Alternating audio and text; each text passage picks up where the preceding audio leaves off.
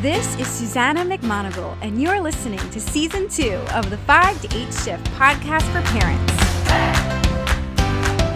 The 5 to 8 Shift podcast and community exists to educate, inspire, and encourage parents throughout their own parenthood and family life adventure. Here, we talk about all the things impacting parents today everything from health to big emotions, toddlers to teenagers, faith, self care, stress, and so much more. We know parenting is tough work, but family life is worth every ounce of effort. We're building a community of parents to remind you that you're not alone. Family is one of life's greatest adventures. I look forward to cheering you on in your own 5 to 8 shift. It's the most important shift of the day. Y'all, welcome to another episode of the 5 to 8 shift. This is Susannah. I have a great episode lined up today, but first I wanted to say I hope your summer is off to a great start. I know a lot of schools out there are already off for the summer, and some are getting off this week, and some are um, you know, ending soon. And so I hope you are excited about spending time with your family and breaking that routine and doing some adventures and um, you know, I had a woman, uh, literally, she was sitting next to me in church on Sunday, and it's literally the middle of the sermon, and she says, "Give me your, give me your paper, because I take notes in church." And here she writes down, she says, I know you're always looking for fun family activities. She literally writes this down because it's church and you're supposed to be quiet.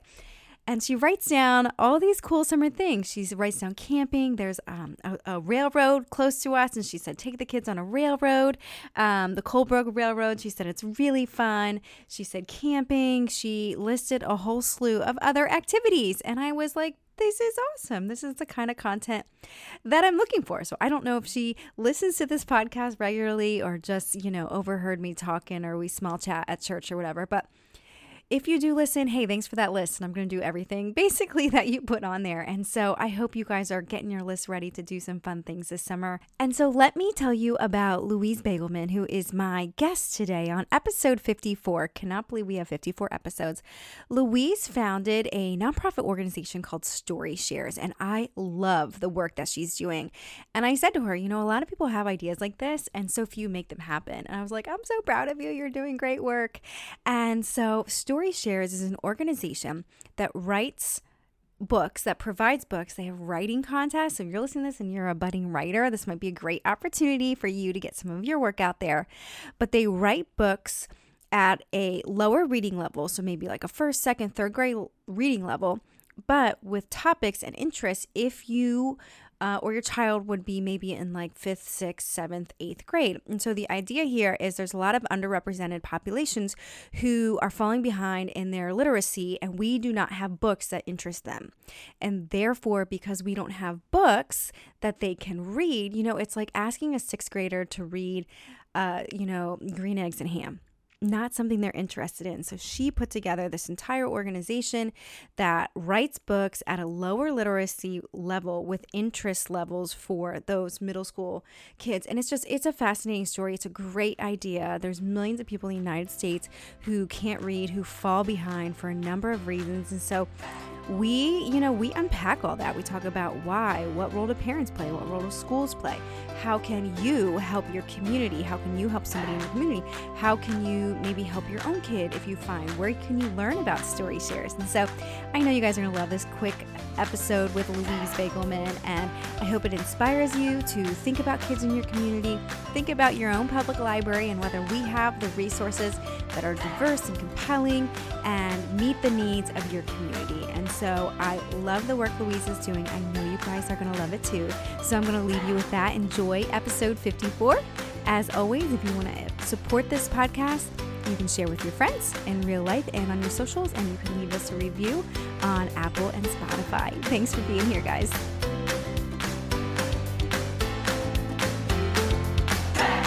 All right, hi everybody. Welcome to another episode of the 5 to 8 shift uh, with Susannah McMonagle. I'm excited that you're here today. I have a great guest who I have been emailing with for quite some time, and I'm so glad that we finally got some time on the calendar to chat. So I'm going to let her kick off with a little introduction for us. So this is Louise Baigelman. And Louise, why don't you start off and just tell us a little bit about yourself? Great. Um, hi, everybody. I'm Louise Baigelman, and thank you so much, Susannah, for having me on your show. Um, I am a teacher by training. I um, taught reading and writing and um, English as a second language. And I am now um, running a company called Story Shares, which is a nonprofit organization dedicated to engaging older students who struggle with reading and are still working to improve their reading skills. Um, I, I live in the Philadelphia area with my husband and two little kids, and I'm really excited to chat with you today. Awesome. Yeah. You know, not many of my guests are actually from Philadelphia. So it's kind of fun to have another local girl on the show. All right. So um, let's talk about story shares. I think this is such an interesting concept. And to be honest with you, it's not something I've seen before, which is probably why you got into this line of work. So um, start a little bit about kind of like where this idea came from and then like how you made it happen because that's also like my shark tank question. You know like people have great ideas or see problems but not everybody has the like the execution wherewithal to like make it happen and you you did. So tell us about like the journey if you will. Thank you. Yeah so i um started story shares based on an initial experience that i had as a classroom teacher. Um, so i was working with middle school students. They were anywhere from 10 to 14 um, that were interested in the things that middle schoolers were interested in. They had mature interests and they wanted to, you know, read about and learn about students who reminded them of themselves. Um, but they were, most of them were recent immigrants from Haiti or the Dominican Republic. And so they were reading far below their grade level. Um. And what that meant was that I couldn't find enough books to offer them that were actually readable that they could mm-hmm. comprehend but also enjoyable um, and engaging for them and so I, I thought that this was one of the big issues standing in the way of these students um, practicing their reading which is the required piece of becoming a stronger so reader. just like their literacy level there there wasn't anything interesting Exactly, exactly. So if you're, you know, books that are written for first graders um, feature first grade characters, and they often have cartoon animals. And um, but if you're an eighth grader reading at a first grade level, you don't want to read Hop on Pop. You know, no. you need to have something that engages you with what you're interested in. And so that's this gap in the current literature. Yeah, you know, and I was thinking about you in preparing for this. So my daughter's in kindergarten and we do the book in a bag program. So she brings a little book home every night, Monday through Thursday, and it's been awesome. But I'm like, these are great for five and six year olds. And these would not be very interesting to some of the students you're trying to reach, like without question. Exactly. Exactly. And that's the thing about reading. You know, we know it, you know, as fluent readers, we sort of um, sometimes take for granted what goes into reading, but we also know as readers that what we read is what we're interested in. You know, we mm-hmm. don't, if I'm given a long scientific article about something, I, I don't really engage in reading it. And, um, but if I'm given, you know, like a crime novel, I'll, I'll love to read it. And so the students are the same way. They don't, you have to actually find some inherent relevance in what they're reading in order to spend time doing it, which is what they need to do to improve. So, and then, okay, so you see this need, and then what did you do from there? Yeah, so then, um, kind of a lucky next phase circumstance, I ended up working in New York City um, at a family foundation. And this family foundation was also um, interested in this gap, this issue of older students reading at lower levels. Um, from a slightly different angle, it was from the learning disabilities angle. They were mm. interested in the students who maybe have dyslexia or some other um, learning and attention challenge that therefore end up in the same boat of, you know, 10th grader reading at a third grade level. And so um, while I was at the foundation, we got the chance to do an experiment, um, a project, which was intended to um, assess whether we could get more great books created for older students who are reading at lower levels. Um, and so what we did was we launched a writing contest. And uh, we did this big awareness campaign where we tried to reach out to every, you know, writer group, writer program, teacher programs, um, and said we need more content according to these guidelines. Um, and we you know, we created incentives, which are cash prizes. And then we we did a big call for submissions and we ended up with hundreds of um, submissions that first contest many of which were really amazing stories that hit you know hit it on the head as far as 16 year old characters dealing with teenage drama, but written at a first grade level. Um, and so that first contest was the proof point that yeah. then became Story Shares. Yeah. I um were you surprised at how well received the program was? Yeah, I think we all were. It was um it was unclear and it still is to people kind of conceptually can you write a book for a high schooler at a first grade level right and yeah. so um so that was a question and then are we going to be able to reach the writers or teachers who mm-hmm. would be interested in contributing this kind of content um so we really didn't know and we were really surprised by the just the sheer interest in contributing content and i, I used to um talk about the journalism degree because as a college major, journalism is the most kind of underutilized after gra- graduation. Sure. Um, yeah. Um, which means there's all these, you know, all these writers out there who want readers. They want an audience. They want to create content and share it with the world. And um, the current publishing field is sort of um, is challenging to break yeah, into. And so is. we gave them an alternate path, and and um, they were excited by it. So that is that that's really fun. And it's a really like, yeah, from the writer's perspective, it's a great opportunity. And you have me thinking, how big um like how big is this issue how like do you know some of the like how bad is literacy like in our country in our cities in our school districts um like how prevalent of a problem are you seeing this yeah so it's a great question um it's a surprisingly massive problem. So um, I think the number globally is 774 million wow. people lack key literacy skills. Um, and in the US, it's and different numbers from different sources, anywhere from 50 to 90 million. Um, oh my um, goodness. In adults. And so, because if you think about who is struggling with reading, um, it's a lot of different populations that end up having a similar issue, which is if you're an English language learner, you know, if you're a multilingual learner, if you um, living in a low income environment where you haven't had the access to the books or to the reading instruction. Um, also like another piece of our of our puzzle here is diverse representation is making sure that these books are not only accessible but also that they are featuring main characters um, in authentic ways that are you know aligned with underrepresented populations as well because they're one of the big audiences who tends to struggle with reading.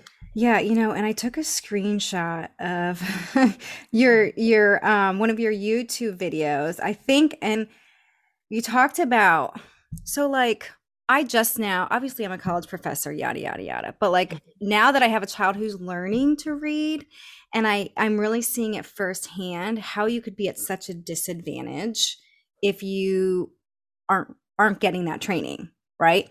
And like you guys in your video, you talked about kids who can't read, they have low self esteem. You said they typically have poor performance, which I'm sure is not surprising.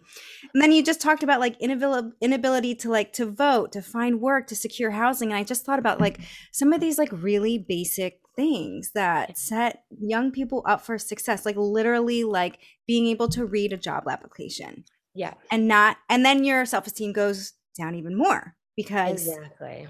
And I just feel like it's it's it's um it's more than just reading, right? Yeah, absolutely.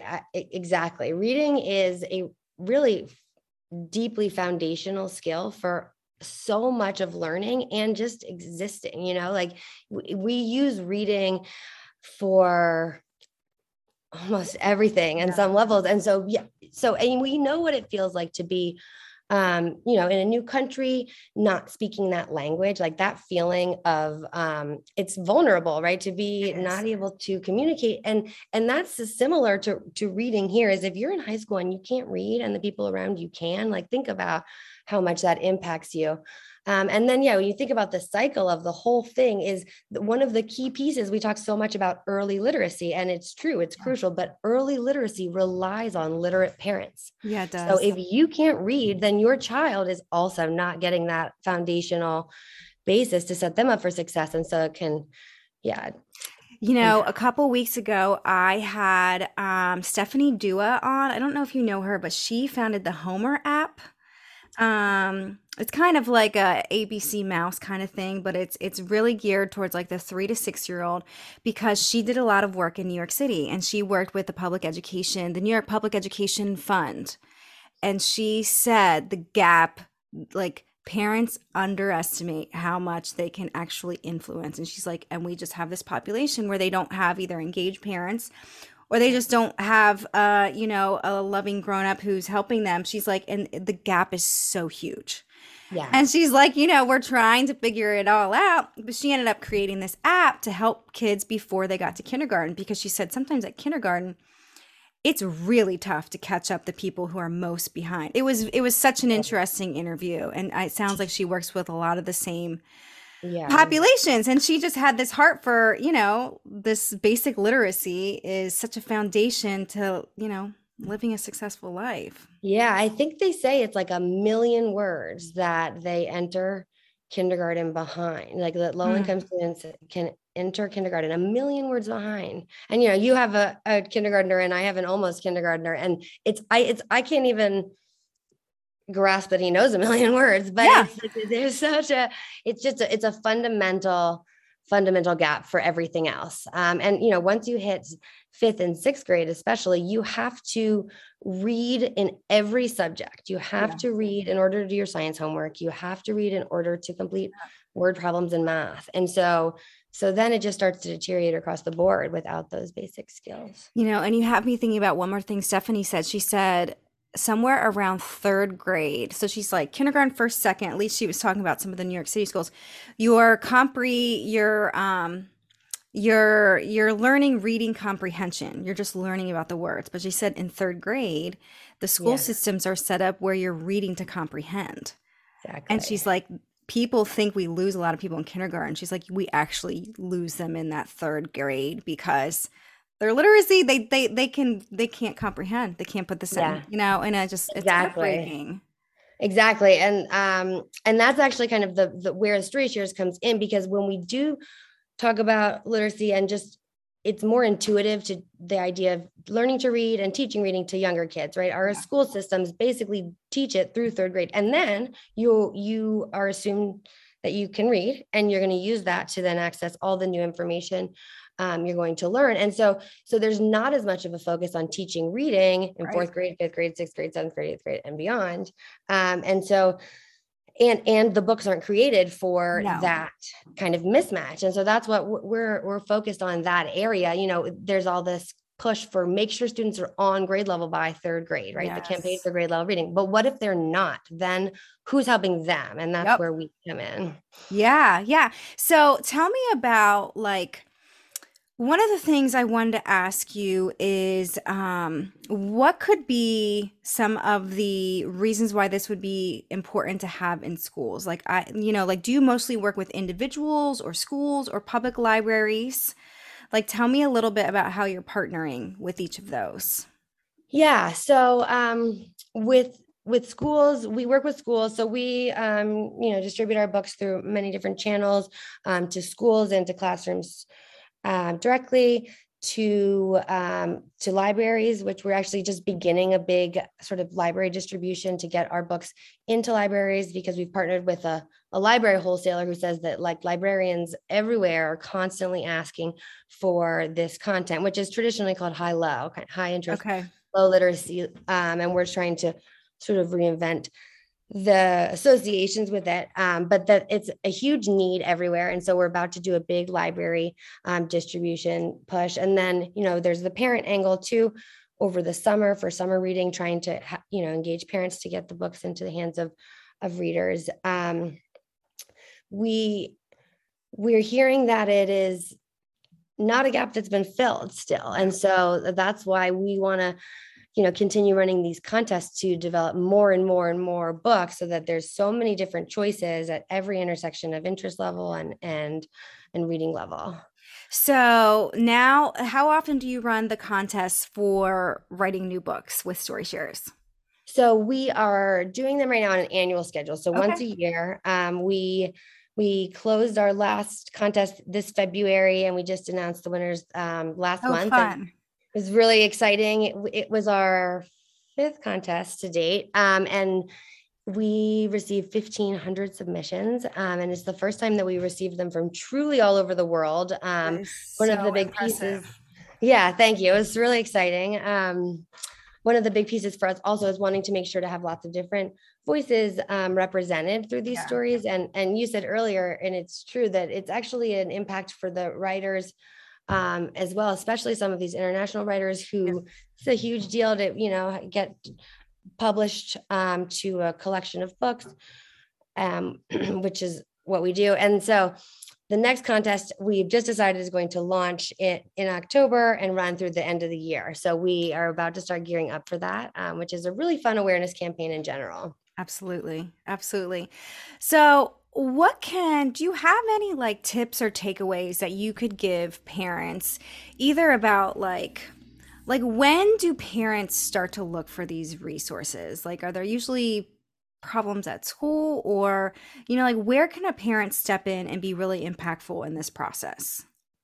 Initially, um, you might hear from your child's teacher if they're struggling with reading um, at school they'll often assess their reading level and give you a sense of where they are relative to their peers or the standards for that grade. Um, and if your if your child is struggling with reading and has fallen behind you can also start to understand by working with the teacher um, what you know the breakdown is whether it's a um, decoding thing which is you know are they having trouble with the phonics and and sounding out the letters the Okay. phonemic awareness um, or are have they mastered that already which my students had they could actually read fluently and they sounded fluid when they read sentences but but haven't developed the comprehension skills and strategies um, to actually make meaning from the text that they're reading. And so um, or is it fluency? Is it that they're so focused on decoding those words that they're not actually stringing them together into a phrase and therefore they're having trouble kind of grasping them as a concept? Um, so you know depending on where they struggle there's different um, resources and strategies but our story shares comes in with the book choices you can use to practice um, and so what that means is once you've identified the student's level, you can find a book that meets that exactly and also aligns with the things that they care about. Um, so at home, it starts with their interest. You know, what is what are your children like? And if they're not into reading, just find a book on the topics they like and use those as choices that can kind of engage them. So right now, people, so like, how can they access these books? Let's say it's not in their local library yet, or it's not in their school. How can they, um, how can they get some of these books or look at the options anyway? Yeah, so we have um, books available through Amazon as paperbacks. You can order with Amazon Prime free shipping. Um, we're actually about to launch in just a week or two um, a paperback uh, paperbacks that give back campaign so Okay. for every paperback that is bought through the store um, we'll also be giving a paperback to one of the readers who needs it um, and so that's one of the ways. And then the other is if you, on our website, which is www.storyshares.org, um, you can go to our digital library page, which has about 50 books that are totally free and you can read the full books online with a free account. Um, or there's um, 300 more that you can access if you sign up for a premium account through the website. Um, so lots of different ways to read these books. Yeah, you know, and you have me thinking too, Louise, about like I'm going back to like my um low self-esteem, you know, comment that earlier. I also think if like think about it, think about like if you have like a fifth or sixth grader and they're being sent home these like sh- like kitty books, they're probably embarrassed just to be seen with those books. So they're Totally. prob- yeah, so they're probably Yeah. like, I would rather not even have that Yeah. than than learn to read. Like like they you know at that age you don't understand the ramifications. But I mean, would you agree with that? Hundred percent, hundred percent. Especially in middle school, like there's no one more self-conscious than a, a middle schooler, right? And and it is embarrassing if if your friends are reading, you know, the Hunger Games, and and you have Clifford. Um, you don't want to be seen doing that, and so that alone, yeah, you would absolutely be more willing to just not because you're not even reading it anyway, and even if you are, you're not enjoying it. So that's where the kind of learned helplessness comes in. I can't read this. I don't want to read this. I don't want to be seen reading this. So Yeah. what's the point whereas it, and what we've seen from our pilot studies in schools is that if you have that same student who is a reluctant reader and who's has negative associations with it but you give them an, an accessible book which means just one that they can read the sentences and, and know what's going on then that student can be hooked by that one book and that's the power of this model is is that you know there's a lot of reading instruction programs and there's a lot of strategies but but our philosophy is if you find one book that you can read and that you connect with and then you love it then that changes your entire association with with books and with reading and it that starts you on the right path. No, I mean you cannot underestimate one book. You really yeah. can't. Especially yeah. like in middle school, they probably have a lot of books or materials like in school. Like if they're not good at school, maybe they don't like it as much. So they start to associate, you know, all these things I don't like to do. Yeah. Um, but I think you're right. I think it's it literally takes one book to change a child's mind about and then and then they build confidence, right? Yes. And then they exactly. feel like they can take on the next book.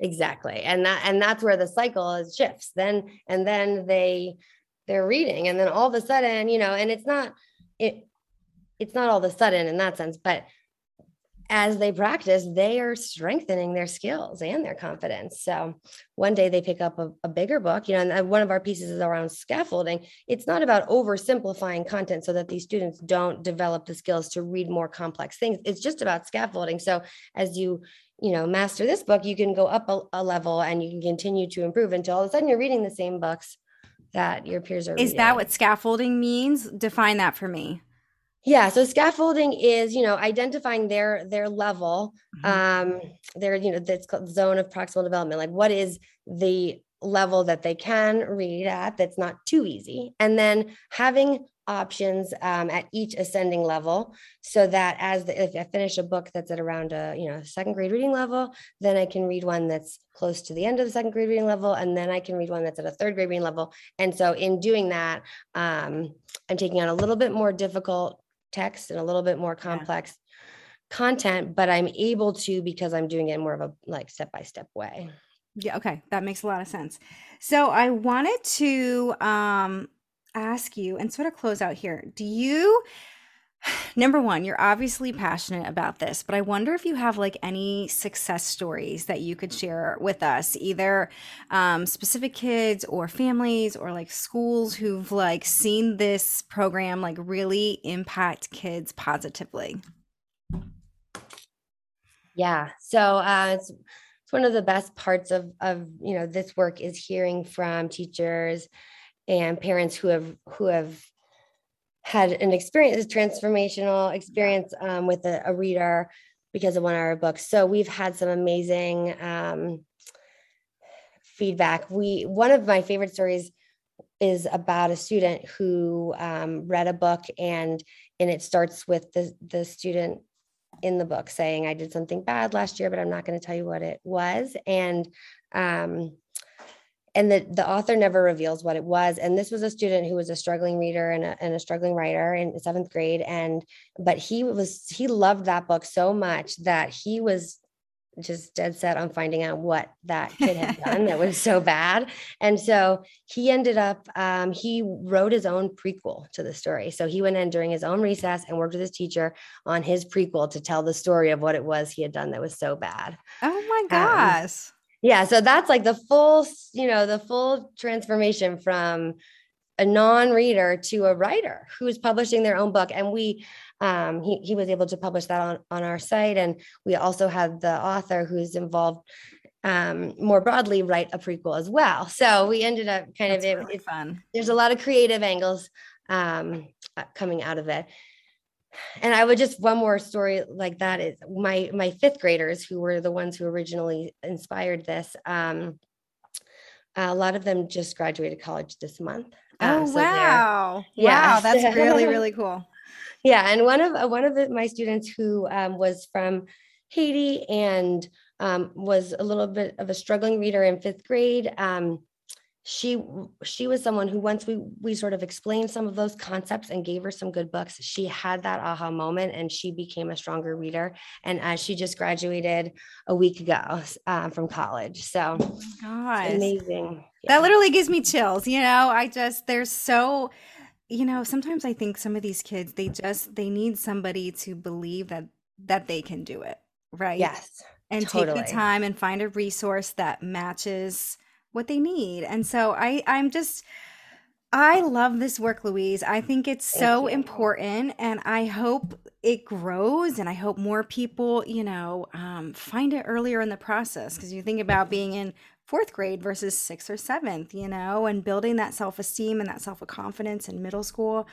And so this has been so interesting. So I want to close here with how can people connect with you? How can they learn more about this? Where do you, I don't know if you guys share information regularly, like tell us how people um, can learn more about this and maybe bringing it to their communities. Yeah. So um, our website is storyshares.org. Um, and you can find more information there. You can also reach out to me directly. Um, if you're interested, it's Louise at storyshares.org.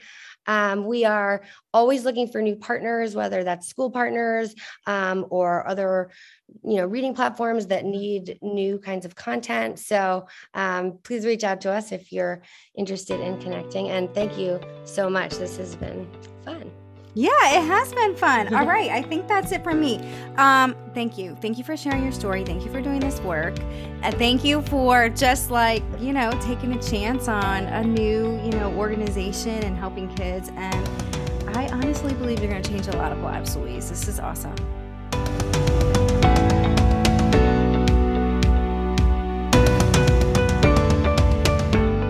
Thanks for listening in today. If you enjoyed this episode, don't forget to rate and review us wherever you're listening to this podcast. Be sure to share with us on Instagram what you liked most about the episode by tagging me at susannah.mcmonagle.